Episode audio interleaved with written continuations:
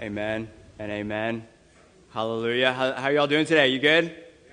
Good. How many uh, cicadas y'all stepped on this week? Too many to count? Zero? Oh, yeah, Butch is over here. High in protein. He's eating them. All right. Uh, well, uh, good morning. Welcome. If you're new here, uh, I'm Nick. I'm one of the, uh, the pastors here on staff. And we have been going through a sermon series in Acts. And today, where we find ourselves is in Acts 5, verses 12 through 16. Acts 5, verses 12 through 16. Open up your Bibles there, turn there, tap there, turn them on. Uh, verses will be on the screen. So, what we're going to do is we're going to read this text out loud together, pray, and then dive in. So, read this with me. Or catch up to me when I start reading it. All right, now, many signs and wonders were regularly done among the people by the hands of the apostles, and they were all together in Solomon's portico. None of the rest dared join them, but the people held them in high esteem. And more than ever, believers were added to the Lord, multitudes of both men and women, so that they even carried out the sick into the streets and laid them on cots and mats, that as Peter came by, at least his shadow might fall on some of them.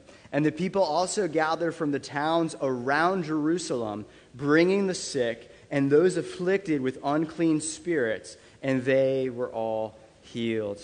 Amen. Let's pray. Uh, Heavenly Father, we just come uh, thanking you and praising you, Jesus, for our redemption. That um, when you came, you didn't uh, into our lives, you didn't leave us the way you found us, but you made our mess beautiful. You died to forgive us of our sins, and your word teaches that we in you we are a new creation, and through the in, indwelling of your Holy Spirit, you are making us into a new creation, conforming you into your image. So thank you for all the blessings that flow through your death and resurrection to us, Jesus. If we possess you, we possess everything. So I pray today that your name would be magnified and glorified, that we would exalt you today uh, as healer and deliverer and savior and king over all, who has entrusted us with the mission to advance your glorious kingdom to the ends of the earth. So may we be found faithful today as you've been faithful to us. And may we answer uh, the call, the invite that's in this text to say yes and amen, to proclaim your kingdom and advance it in love to those that are broken and afflicted around us, Lord Jesus. So I ask, Holy Spirit, you'd come and you would speak, you'd have your way, and you'd magnify Jesus today, that he would increase and I would decrease up here. And we pray this in your name. Amen. All right, well, um, the title of my sermon today is What Would Jesus Do? Anyone remember the WWJD bracelets? Yes. Who here, who here still is rocking one? Anyone rocking one today? Uh, okay. Um, I'm not knocking it, it's great. But one of the, one of the questions, like I'm, a, I'm an avid reader, and, uh, and, and 21st century church is asking that question kind of repeatedly of what does it mean to be a disciple? of Jesus Christ. If he's commissioned us to go make disciples and to follow him and kind of be his apprentices, then what does it mean to be a follower of Jesus? And all these books I've read or kind of classes I've taken on discipleship, they all say Jesus Christ is our model, yes, for faith and for practice. Yes and amen, right? He's our model for faith and practice. Our example. So you'll read these books, and what's astounding to me about these books is they kind of relegate following Jesus to master the spiritual disciplines and be nice. They kind of relegate the entire Christian walk to having really good Christian habits and being nice. And listen, we've talked about the disciplines. I'm not knocking the disciplines or being nice, like don't be a jerk, you know, whatever. But all I'm saying is this is that I think there's far more, I have a hunch that there's far more that Jesus Christ has redeemed us and invite us, invited us into than just cute quiet times at Starbucks with a $6 mocha frappuccino. Okay? I just have a hunch, right? And in our text today, we encounter uh, the, the way the apostles wore their WWJD bracelets. All right? We actually see them not asking, What would Jesus do? We actually see them go, going and doing what Jesus did. Doing what Jesus did. And what's fascinating to me in uh, all the books I've read, and I'm not saying I've read every single book on discipleship in, in 20, you know, 20 or whatever, okay? but at least the stream I've been in, it's fascinating to me to see the shocking absence when we talk about following Jesus in these books, and no one ever makes a mention of advancing the kingdom and praying for the sick to be healed and casting out demons. No one ever makes a mention of that.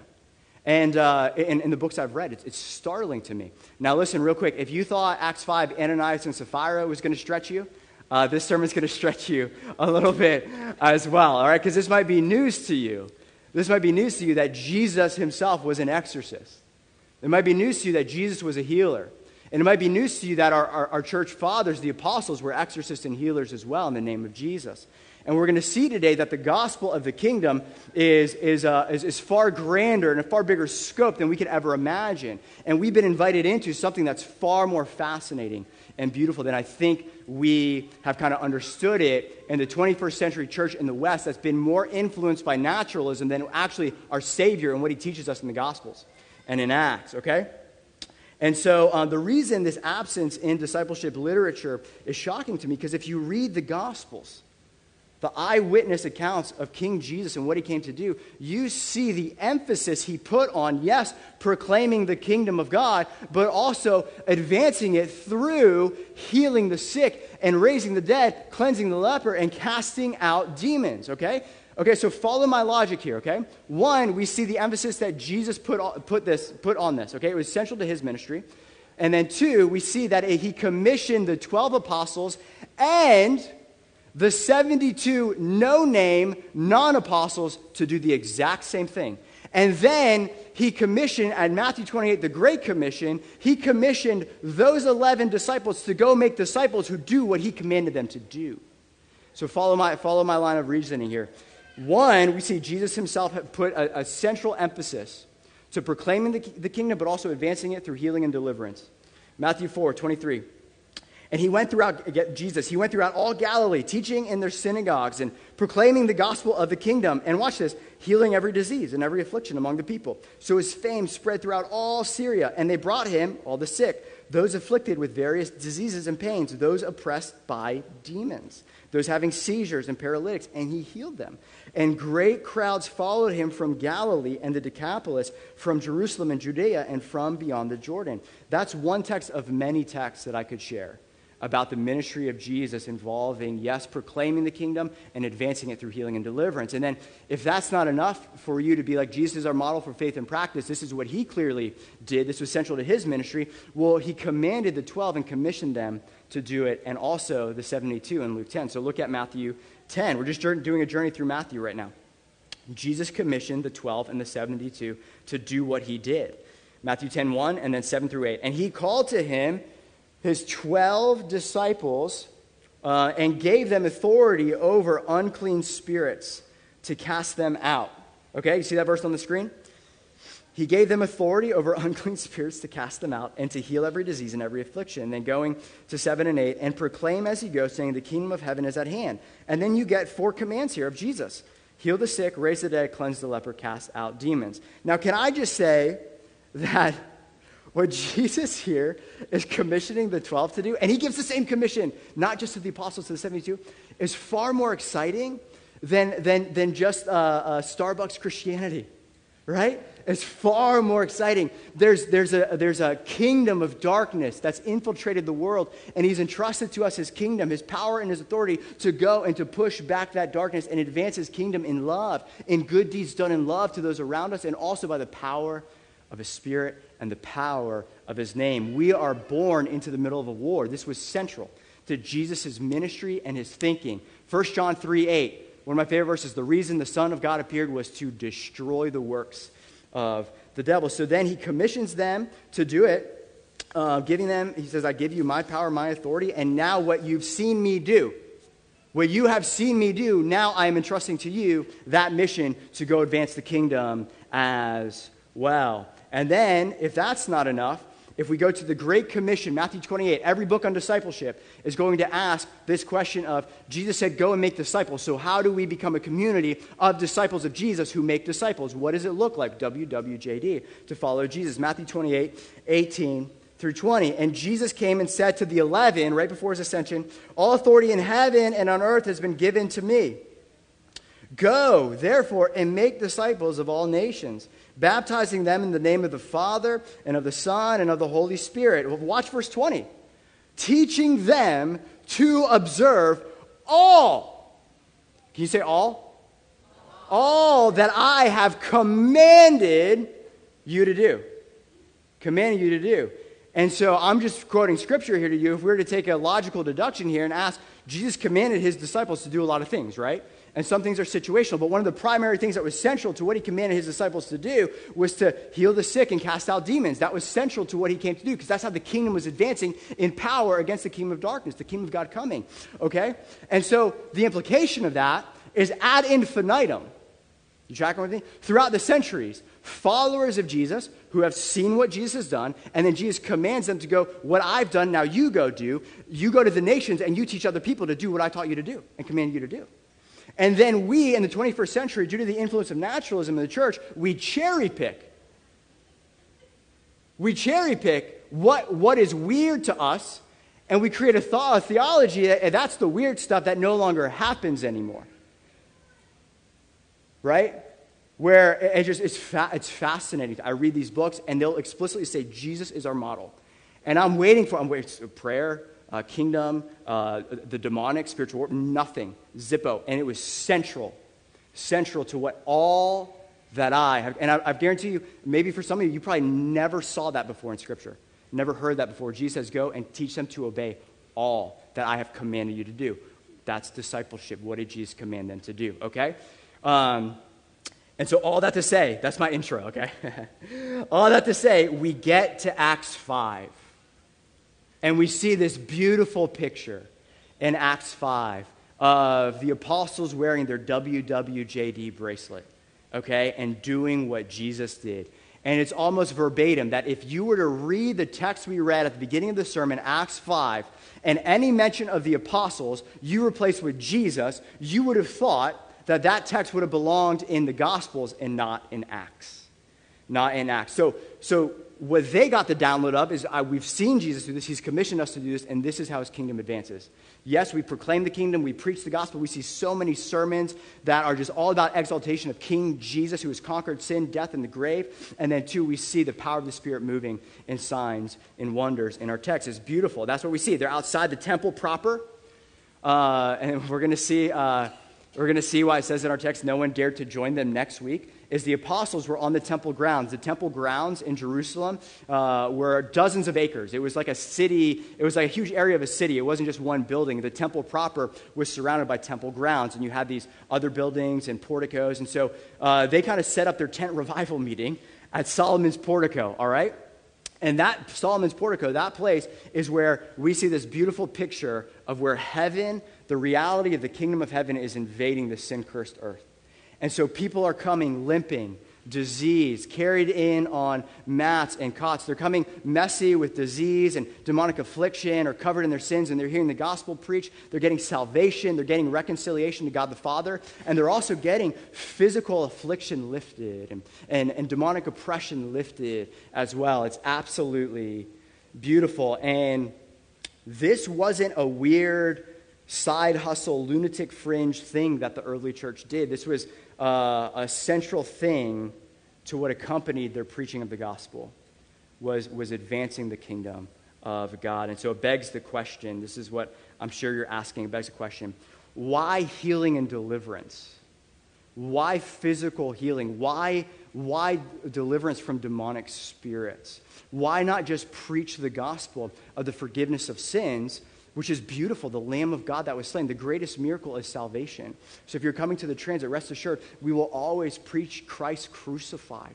Uh, because we want to see souls saved. Yes, we want to see people healed, but you can be healed and not be saved. You can actually be delivered from demonic stuff and not be saved. We want to see people come to saving faith in Jesus, which is an act of warfare because we're robbing hell. It's a transfer, it says, from the kingdom of darkness and a transfer into the kingdom of God. But why, why healing and deliverance? And what Scripture clearly articulates is that the work Jesus Christ came to do is so much bigger than we could ever imagine. It's the, Peter says it in his sermon in Acts 3 the restoration of all things. The restoration of all things we have kind of a truncated, kind of small gospel, and the scope of the redemptive work of Jesus is all creation being renewed and restored back into God's original intent for his creation, where sin sought to distort uh, his image and, and, and, and, and, and, and mar the imago Dei of humanity, and the kingdom of darkness who rebelled against God and seeks to destroy his creation. No, no, no. The Lord is taking it back through his Son, and he's ushering in his kingdom and reclaiming what is rightfully his through the death and resurrection of his Son. And he's entrusted us with that mission to go do the same across the face of the earth. Amen? Hallelujah. And restoration, if you look at the word restoration, the re- uh, restoration is the action of returning something to a former owner, place, or condition. Isn't that beautiful? So, Jesus Christ, if you're here today in Christ Jesus, He has restored your soul and is restoring you, right? He has returned you to your rightful owner, right? He has purchased you with His blood. He's reconciled you back to your Father, and He's, rest- watch this, He's restoring you to your true humanity, right? That's what sanctification is, is becoming less and less like, like sin and, and, and, and, and, and the kingdom of darkness and more and more conformed into the image of, of his son, restoring you, your true humanity, giving you life back and life abundantly. This is what uh, theologian Jürgen Moltmann says, okay? Say that 10 times fast. Jorgen Moltmann, he says this. I love this quote. When Jesus expels demons and heals the sick, he's, he is driving out of creation the powers of destruction and is healing and restoring created beings who are hurt and sick. The lordship of God, to which the healings witness, restores creation to health. Watch this. I love this line. Jesus' healings are not supernatural miracles in a natural world. They are the only natural thing in a world that is unnatural, demonized, and wounded. Woo! Ain't that beautiful? Miracles, I'll say it again, the only, they're the only truly natural thing in a world that is unnatural, demonized, and wounded. So the miracles of Jesus are not an interruption of the natural order, they are the restoration of the natural order. That's what he does. He re, he's recreating, he's in the restoration business. There's a, kids, this one's for you. Where my kids at? Slugs and bugs. Who's, who's, who here likes slugs and bugs? The kids song. Just me? Pastor Nick's favorite slugs and bugs song is this God makes messy things beautiful when you put them in his. Man, nobody. Okay, anyways, just me. All right, uh, well, my family loves slugs and bugs. Great recommendation. Great songs out there for you parents that don't drive you insane. But my, my daughter was singing that the other day on her bike, and I had actually heard it, and I was, and I, and I was like, that's stunning. That's, that's exactly what Jesus Christ came to do. That's exactly what we see him do in Acts 5. He makes messy things beautiful. And then he commissions us when he comes and he cleans up our mess and the trash of our lives to go and be agents of healing and redemption and deliverance to those around us. It's the most beautiful invitation in all the world. Jesus makes messy things beautiful. His miracles are giving back to undeserving sinners their true humanity. And that's why healing and deliverance is so central to the ministry of Jesus, is because it's him restoring bringing restoration, bringing the fullness of his kingdom to our lives. And then the implication that follows is that we should expect Jesus to continue that today. And so here's the tension that I know that we're sitting in is this picture in Acts 5 is remarkable, right? It's absolutely I mean, there's so many multitudes coming to salvation in Christ and getting healing that they have to line them up in mats and you know mats and cots so that when Peter moonwalks by them and his shadow falls on them, they're popping up off the ground, right?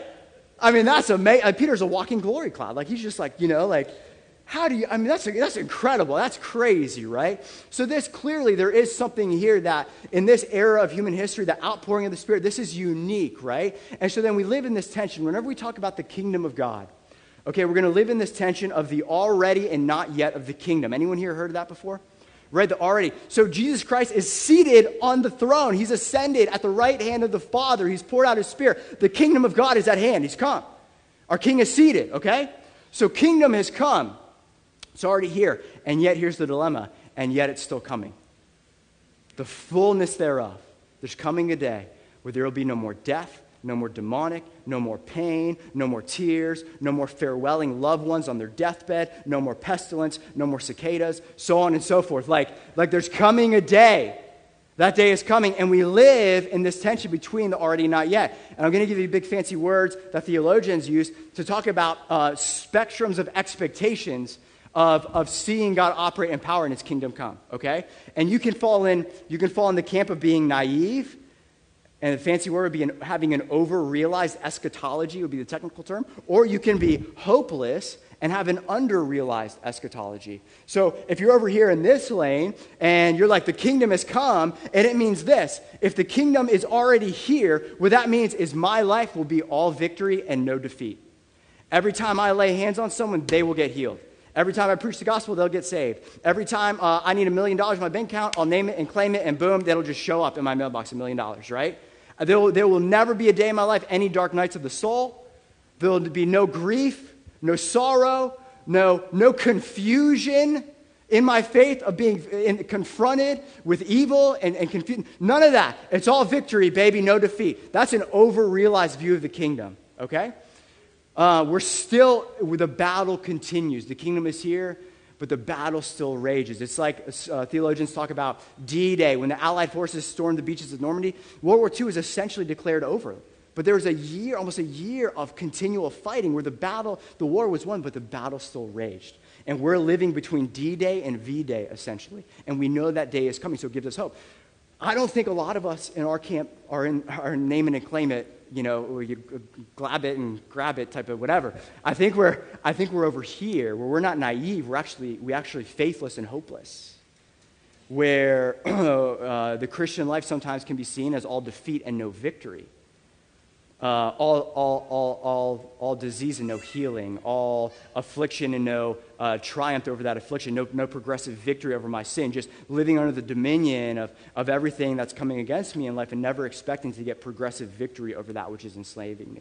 Okay? And I've been teaching my kids uh, baseball, America's favorite sport. Um, because they went to a kid's birthday party and played baseball, loved it. So we got them, uh, you know, one of, those, one of those bats that's like this big, you know, and, uh, and a wiffle ball, and I've been teaching them. And listen, swinging for a pitch is a, is a great act of faith. It's a great act of faith, right? When you step up to the plate and you swing, you can either have an over realized eschatology or under realized eschatology, right? You can step up into the plate and think every time I swing, grand slam, point to the, you know, to outside the ballpark, and I'm gonna, I'm gonna hit it. And, and so, like initially, when your kids are, you know, are they? Anyways, this is this is their stance right here. It's uh, like perfect form, right? Like I mean, it's, it's awesome scene. But when they when they swing and they miss, there's this kind of like, wait, that shouldn't have happened, right? Because they haven't overrealized eschatology. That should have hit that out of the park. What happened? Or and then sometimes and sometimes as they miss, then they switch to the underrealized eschatology where they say, you know what? I'm never gonna the ball's never gonna be hit, and so I'm just going to lay down the bat and never swing again in my life and come up with a theology that says that God never shows up when I step up to the plate. And instead of that view, what Jesus invites us to as a church is, is, faith. It's called faith and obedience. Faith is expectation that our king is risen and he can move, right? Faith is expectation that our king is risen and that he can move. Oh, man. I got way ahead of myself and missed a very important point. I'll keep going. Faith is the expectation that Jesus is seated and he can swing. And, and if I step up to the plate, that he can move, and I'll be obedient when the pitch comes to swing. And he's sovereign. There's a mystery there, and I understand that he might not. But if the opportunity comes and someone wants a prayer for healing, let me be the one to pray for healing and leave the results to him. Okay? And if we were, uh, this is what I missed at first. I was going to say, uh, talking about is Acts 5 for today, we, we either go yes or no, and if yes, to what degree? And the degree that we should be walking in is, is faithful obedience and expectation that our Savior can do what we see here, right? Um, and to answer the yes or no question of does healing and deliverance continue for today, my simple response would be this for those of you who are maybe skeptical or maybe wrestling with this. I just ask you the simple question Is Jesus still enthroned? Is he still king? Is he still king? Has our resurrected Savior forever rendered sin, death, and the devil defeated? Has he? Because I don't know if I missed a memo somewhere that there is an expiration date on the power of my ascended king to overcome the devil and disease and the grave. I, I, don't know if I missed a memo that there's an expiration date to his kingdom still advancing in power the way it did before. He's still enthroned, church. That's what it comes down to is is he Lord and has his kingdom come? And if it has, then all this crazy stuff still happens today because he's still triumphing. And he wants us to say yes and amen and maybe rethink our cute Christianity, Western church model that's not working, by the way, and maybe start doing some of the stuff he, he wants us to do by the power of his Spirit. Because that's what he did, and that's what he commissioned his disciples to do. And that's what we're seeing take place in our church. People are coming to know Jesus, and they're getting healed, and they're getting delivered. And the kingdom of God is advancing, and Jesus is restoring, restoring people to their natural order. it comes down to an issue is he king? And is he enthroned? And is his kingdom still advancing? And if it is, then, then, then this is still happening. Yes, to, to various degrees, uh, than we see in the, in the apostolic era, which is certainly unique in the outpouring of the Holy Spirit, but certainly is still happening today. So we have a prayer ministry at the transit. Um, oh, and then, and then the rebuttal would be this well, I've never seen it. I've never seen anyone healed, I've never seen anyone delivered. And then my question to, to you would be well, have you ever gotten up to the plate and swung? Have you ever laid hand on someone who is sick and prayed that God would heal them and expect God to heal them? Have you ever prayed for someone who's wrestling with severe depression or anxiety and prayed for them and see what the Holy Spirit does in that moment? That would be my response. Because a lot of times, well, I haven't seen it. Well, have we been praying? Because for, my, for the longest time in my story, uh, until recently, this past year and a half, laying hands on someone and praying for them was the weirdest thing in the world, right? It was like, oh, you know, like I even remember Jeff, we were going through a sermon series on James, and, and, and Pastor Jeff was, you know, talking about healing, and Pastor Jeff busted out anointing oil, and he was praying for this couple and he invited me to come over and i was like trying to like you know i was like oh this is so weird it was so weird to me right but i've had this unveiling in my life where all of a sudden i've encountered god's power to heal and to save and to deliver and now and now i'm laying my hands on everyone because i want to see what the lord's going to do because he's still doing it today and so what if this is not the weird uh, you know, kind of lunatic fringe thing of Christianity. What if this is central to what Jesus called us to do? Just in faith, pray for people and see what he does. See what step up to the plate when those opportunities come and pray for them. So we have a prayer ministry at the transit based on Luke 4, the calling of the Messiah. Jesus Christ in Luke 4 opens up the scroll to Isaiah. Isaiah 61, he says, The Spirit of the Lord is upon me. And uh, then he further down, he goes, To bind up the brokenhearted and set at liberty those who are in captivity. That's what Jesus Christ does. He sets the captive free and he, he binds up the brokenhearted. He heals. He restores us back to our natural humanity. And uh, listen, this, this prayer ministry would be known as inner healing and deliverance. And I want to say this uh, we are in the Acts 29 network. Matt Chandler's church, who, Matt Chandler is the president of Acts 29, the village church, has this prayer ministry at their church. They call it Freedom Prayer. Sam Storms has this prayer ministry at his church, okay? And um, our hope with this prayer ministry is that it would be like Solomon's portico, a picture of Acts 5, that the transit church would be known as a, a refuge, a, a, hospital of sorts where the afflicted and the broken and the, the depressed can come and get healed and get delivered and get set free. And the beautiful thing about this is we are seeing God do just that. It's incredible. And I'll share a couple stories with you. Um, one, I'll share this story. Um, this happened this past month where someone came for, for, for breaking off things that were binding them, okay? Things that they couldn't shake off. It was, was kind of, so our prayer team, I wasn't present, but our, our prayer team was praying uh, with this individual and kind of breaking some stuff off spiritually. They met for a, a couple hours and some cool things happened.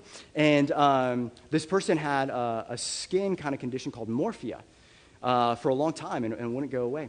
Wakes up the next day, completely disappeared, completely gone. Okay?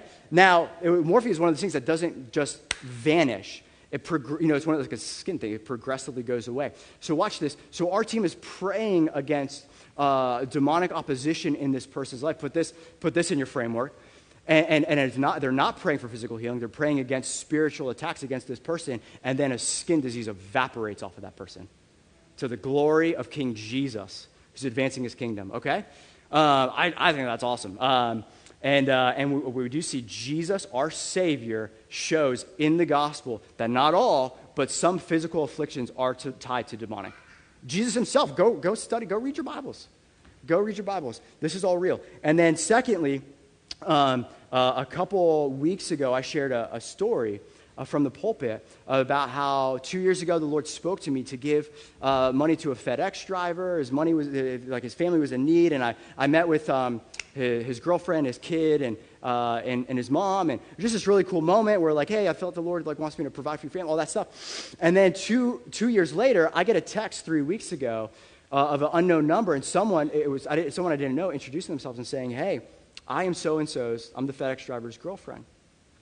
I don't know if you remember me, but I'm in a really, I won't go into details what she shared, but she's in a really dark season in her life. And so we scheduled a, a phone, a phone call. And I said this I said, hey, uh, and she's like, she's like, you know, I've seen, and listen, I am not knocking uh, uh, psychiatry or counseling or medication. That's God's common grace. We are embodied individuals. No one here from the pulpit would ever say that um, there aren't physical, natural solutions to what could very well be physical and natural causes. I'm not saying that.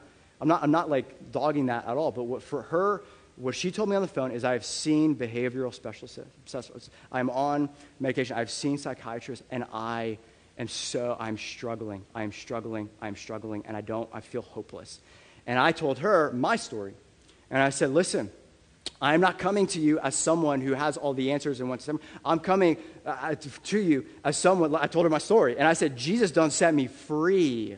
He has the power to heal and to deliver, and He has brought me healing and He has brought me deliverance. So we have a prayer ministry. Come and see what happens. She comes a couple weeks ago. She comes to get prayer with our prayer ministry, and when she comes for, and then she schedules a second session.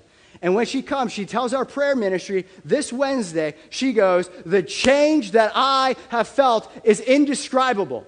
Is indescribable. So much so, so much so that people are asking me, What in the world has happened to you?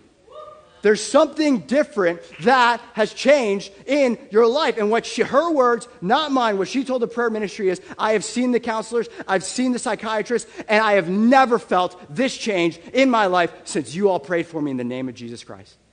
So much so that she's scheduling a third meeting to encounter more of the depths of Jesus' love and heart for. And on, and on Wednesday, the Holy Spirit done showed up and did some crazy inner healing work because our God is alive and he's healing and, and he's moving and he's stirring. It's beautiful. It's absolutely beautiful what he's doing. So, those are the fun stories. Those are the great stories of what he's doing. I'm going to shift gears here. I'm going to talk about deliverance. In verse 16, in our text, we see people are coming to the apostles and they're afflicted with unclean spirits. So here's what scripture teaches. There is, church, I got, I got news for you if you're wrestling with this. There's a supernatural realm to our universe, okay? It's the unseen realm. Scripture is crystal clear. Could not be clearer about the unseen realm. And that supernatural realm directly influences the natural. Directly influences the natural. And there's two kingdoms in that unseen realm the kingdom of darkness and the kingdom of God. The kingdom of darkness is made up of fallen angels led by Satan who hate God and especially hate the church and want to destroy you and me. They hate us. They hate, they hate Christ in us and they want to seek to kill us. And one of the primary ways that Scripture teaches us that these unclean spirits, these fallen angels, come against us is demonization. Possession is a bad word. Demonization is the word in the Greek, meaning this somehow these fallen angels, unclean spirits, have get access, get an open door into our lives, and they can get a stronghold in our lives that needs to be broken off, and they need to be cast off with the stronghold.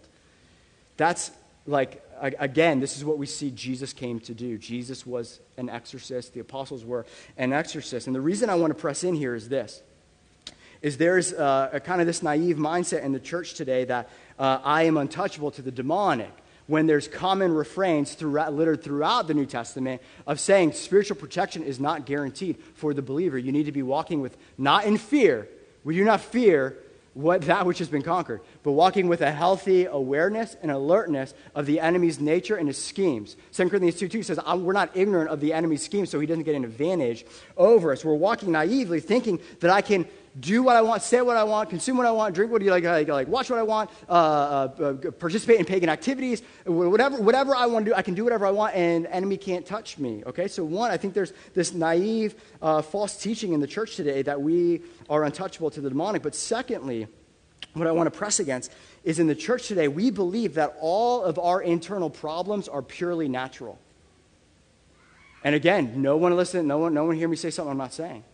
We are embodied beings. Yes, there could be chemical imbalance. Yes, there very well are things physically that, that we might have to press into in God's common grace to go see the counselor and see the psychiatrist. What I am saying is this is to be faithful to Scripture, to be faithful to our Savior, we have to, we have to have a framework that maybe, just maybe, with certain people in certain situations, there's, there's something unnatural, there's something supernatural taking place behind the scenes as well called, called demonic influence, a demonic stronghold that needs to be bound and cast away, okay? We have to have that framework. And I've read um, a lot of Christian books on, uh, on shame and over the years, personally, and, and uh, it's just interesting in my experience with what the Lord's done in my life through healing and deliverance is, is in some of the books in shame. And I respect you guys. I love these guys. Over the years, as I was, I was bound by shame and self hatred, is they'd say, get a, a you know, note card in your, in your pocket, and every time you have a negative self thought, just make a check mark. Boom, boom, boom. Well, what happens before 10 a.m. when you fill up 50 of those bad boys? Right? Like, like, like, like for me, what, what the Lord did to me, what I shared, I encourage you to listen to uh, the sermon on Pentecost, uh, on Pente- at the sermon on Pentecost in Acts 2, is what the Lord did in my life is he showed to me that, Nick, not all your thoughts were your thoughts. Not all your thoughts are your thoughts, right? And so for me, when the Lord brought healing and deliverance to my life, I had voices leave me. I could put away the note cards. There weren't any, there weren't a bunch of check marks like there were before and there's no framework. And the reason I'm so passionate about this because the story of my life, because the Christian church is only, only thinking through the natural lane. They're only thinking on the natural plane. So we write books and we adopt the world's methodology. And what I needed was not another book or not another method to track all the. I had company, I believe, that needed to be healed, that I needed to be healed from, and, and all that stuff, okay? And so we have to adopt that mentality. And, and, and I'll say this and I'll move on. The past year and a half, over I've, over the past year and a half, I have had over 10 prayer times where Christians have manifested unclean spirits. Believers have manifested unclean spirits. I'll spare you the juicy details. Kids are present, but it's, it's exactly like we see uh, Jesus do in the scriptures. That's, that's what I'm telling you, to give you a framework of what, I, what I'm saying when I'm saying manifested unclean spirits. But the testimonies that have come from those people, when we've bound stuff and sent stuff where it belongs, is, is oh my gosh, the freedom I'm walking in is something I never thought was possible. We're hearing people say that I've had voices leave, I've had compulsions leave that I never thought I would break free from this stronghold in my life. So the reason I share this, and I'm slowly wrapping up with this, is this: is as your pastor, as your pastor, I want to, I want you to be free. I want you to walk in freedom. If Jesus Christ is inviting you to walk in a new freedom today, um, I want you to press into that. So if you're here today and you're wrestling with a compulsive addiction you can't shake, or crippling self hatred and anxiety and depression that you can't break off, and there seems to be a power behind this stuff that is beyond the natural, then I want to invite you to come and talk to me. Or if you're a female, talk to Kristen Lester, who heads up our intercessory team. And we love to pray for you and see what happens and see what Jesus does. It might be natural, and Jesus just comes to, to, uh, to, to bind up some inner wounds and heal you, or there might be something there that needs to be broken off of you. But I want to encourage you to do that. This is all real, and Jesus is still in the business of setting people free. He's still in the business of setting people free. And then, secondly, and this is where I'll wrap up, is Jesus wants his church not just to be open to this, he wants us to be obedient. I think, I think we go wrong when we, when we go to the, the commands in the text of Scripture saying, oh, I'm open but cautious. Well, why don't we become obedient and faithful? Right? And so I think Jesus wants to, what if Jesus wants to set us free so we can be agents of freedom to the dying and lost and broken world around us? Jesus heals the demoniac in Luke 8. And when the demoniac wants to go and chill in the boat with Jesus and the 12, Jesus says, You go to your home and you go to your friends and you tell them everything I've done for you. The first missionary to the Gentiles was a demonized man who got set free by Jesus.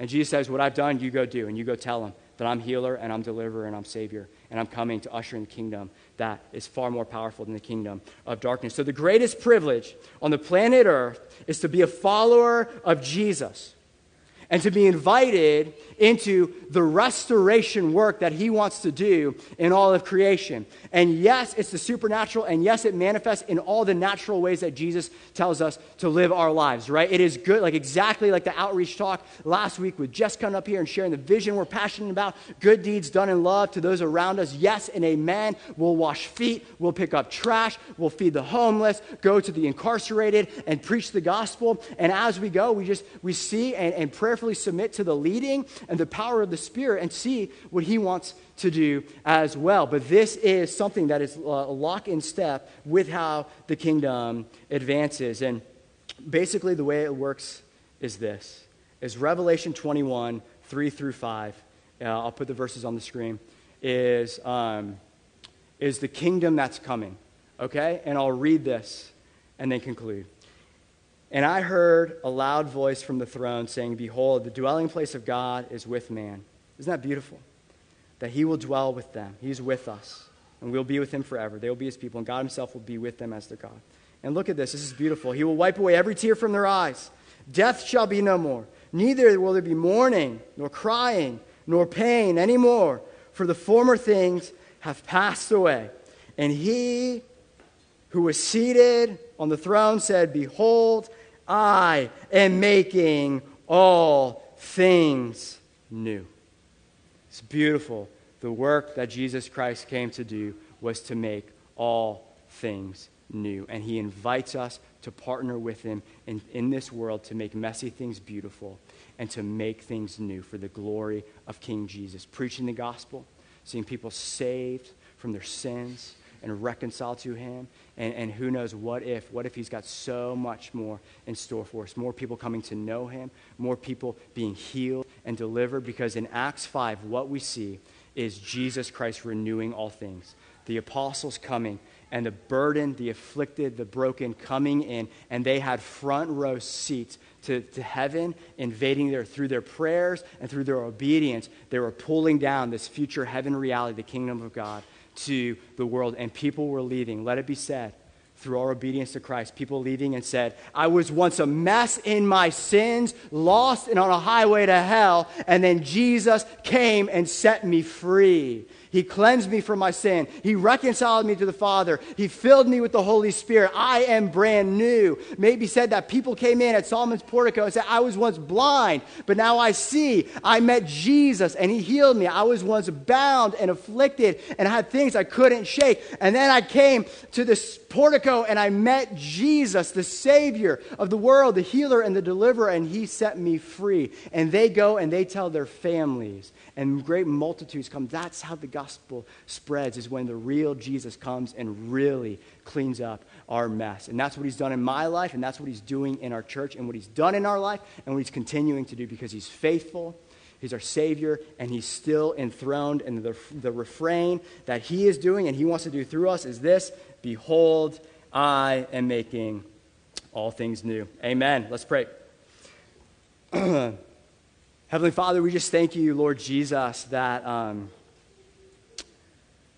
that out of love for us, Jesus, you don't keep distance from our mess, but the Word became flesh and dwelt among us and entered into our mess, our sin cursed world, the demonically infiltrated world. You became sin for us, you who knew no sin, so that we could receive forgiveness and cleansing and righteousness and peace with God. So we say, Thank you, Jesus, that you make messy things beautiful. And this came at a great cost to you, God. So thank you, Lord Jesus, for your faithfulness to us, for your love for us, that you make all things new, God. And so we ask, Holy Spirit, for great outpouring of your presence and your spirit upon us. We pray the same prayer that our early church fathers prayed in Acts 4 that as we go into our community, into our neighborhoods, and boldly proclaim in love your kingdom and your gospel, that you would stretch out your hand, God, to set the captive free, Lord Jesus. You have so much compassion for those who are afflicted and bound. You have so much compassion for those who are walking in physical infirmities and affliction. And we want to see your compassion manifest in our lives, God. We want to see your kingdom come and your name to be glorified as the one who heals and delivers and to change lives, Lord Jesus. So pour out your spirit upon us. We raise our hands.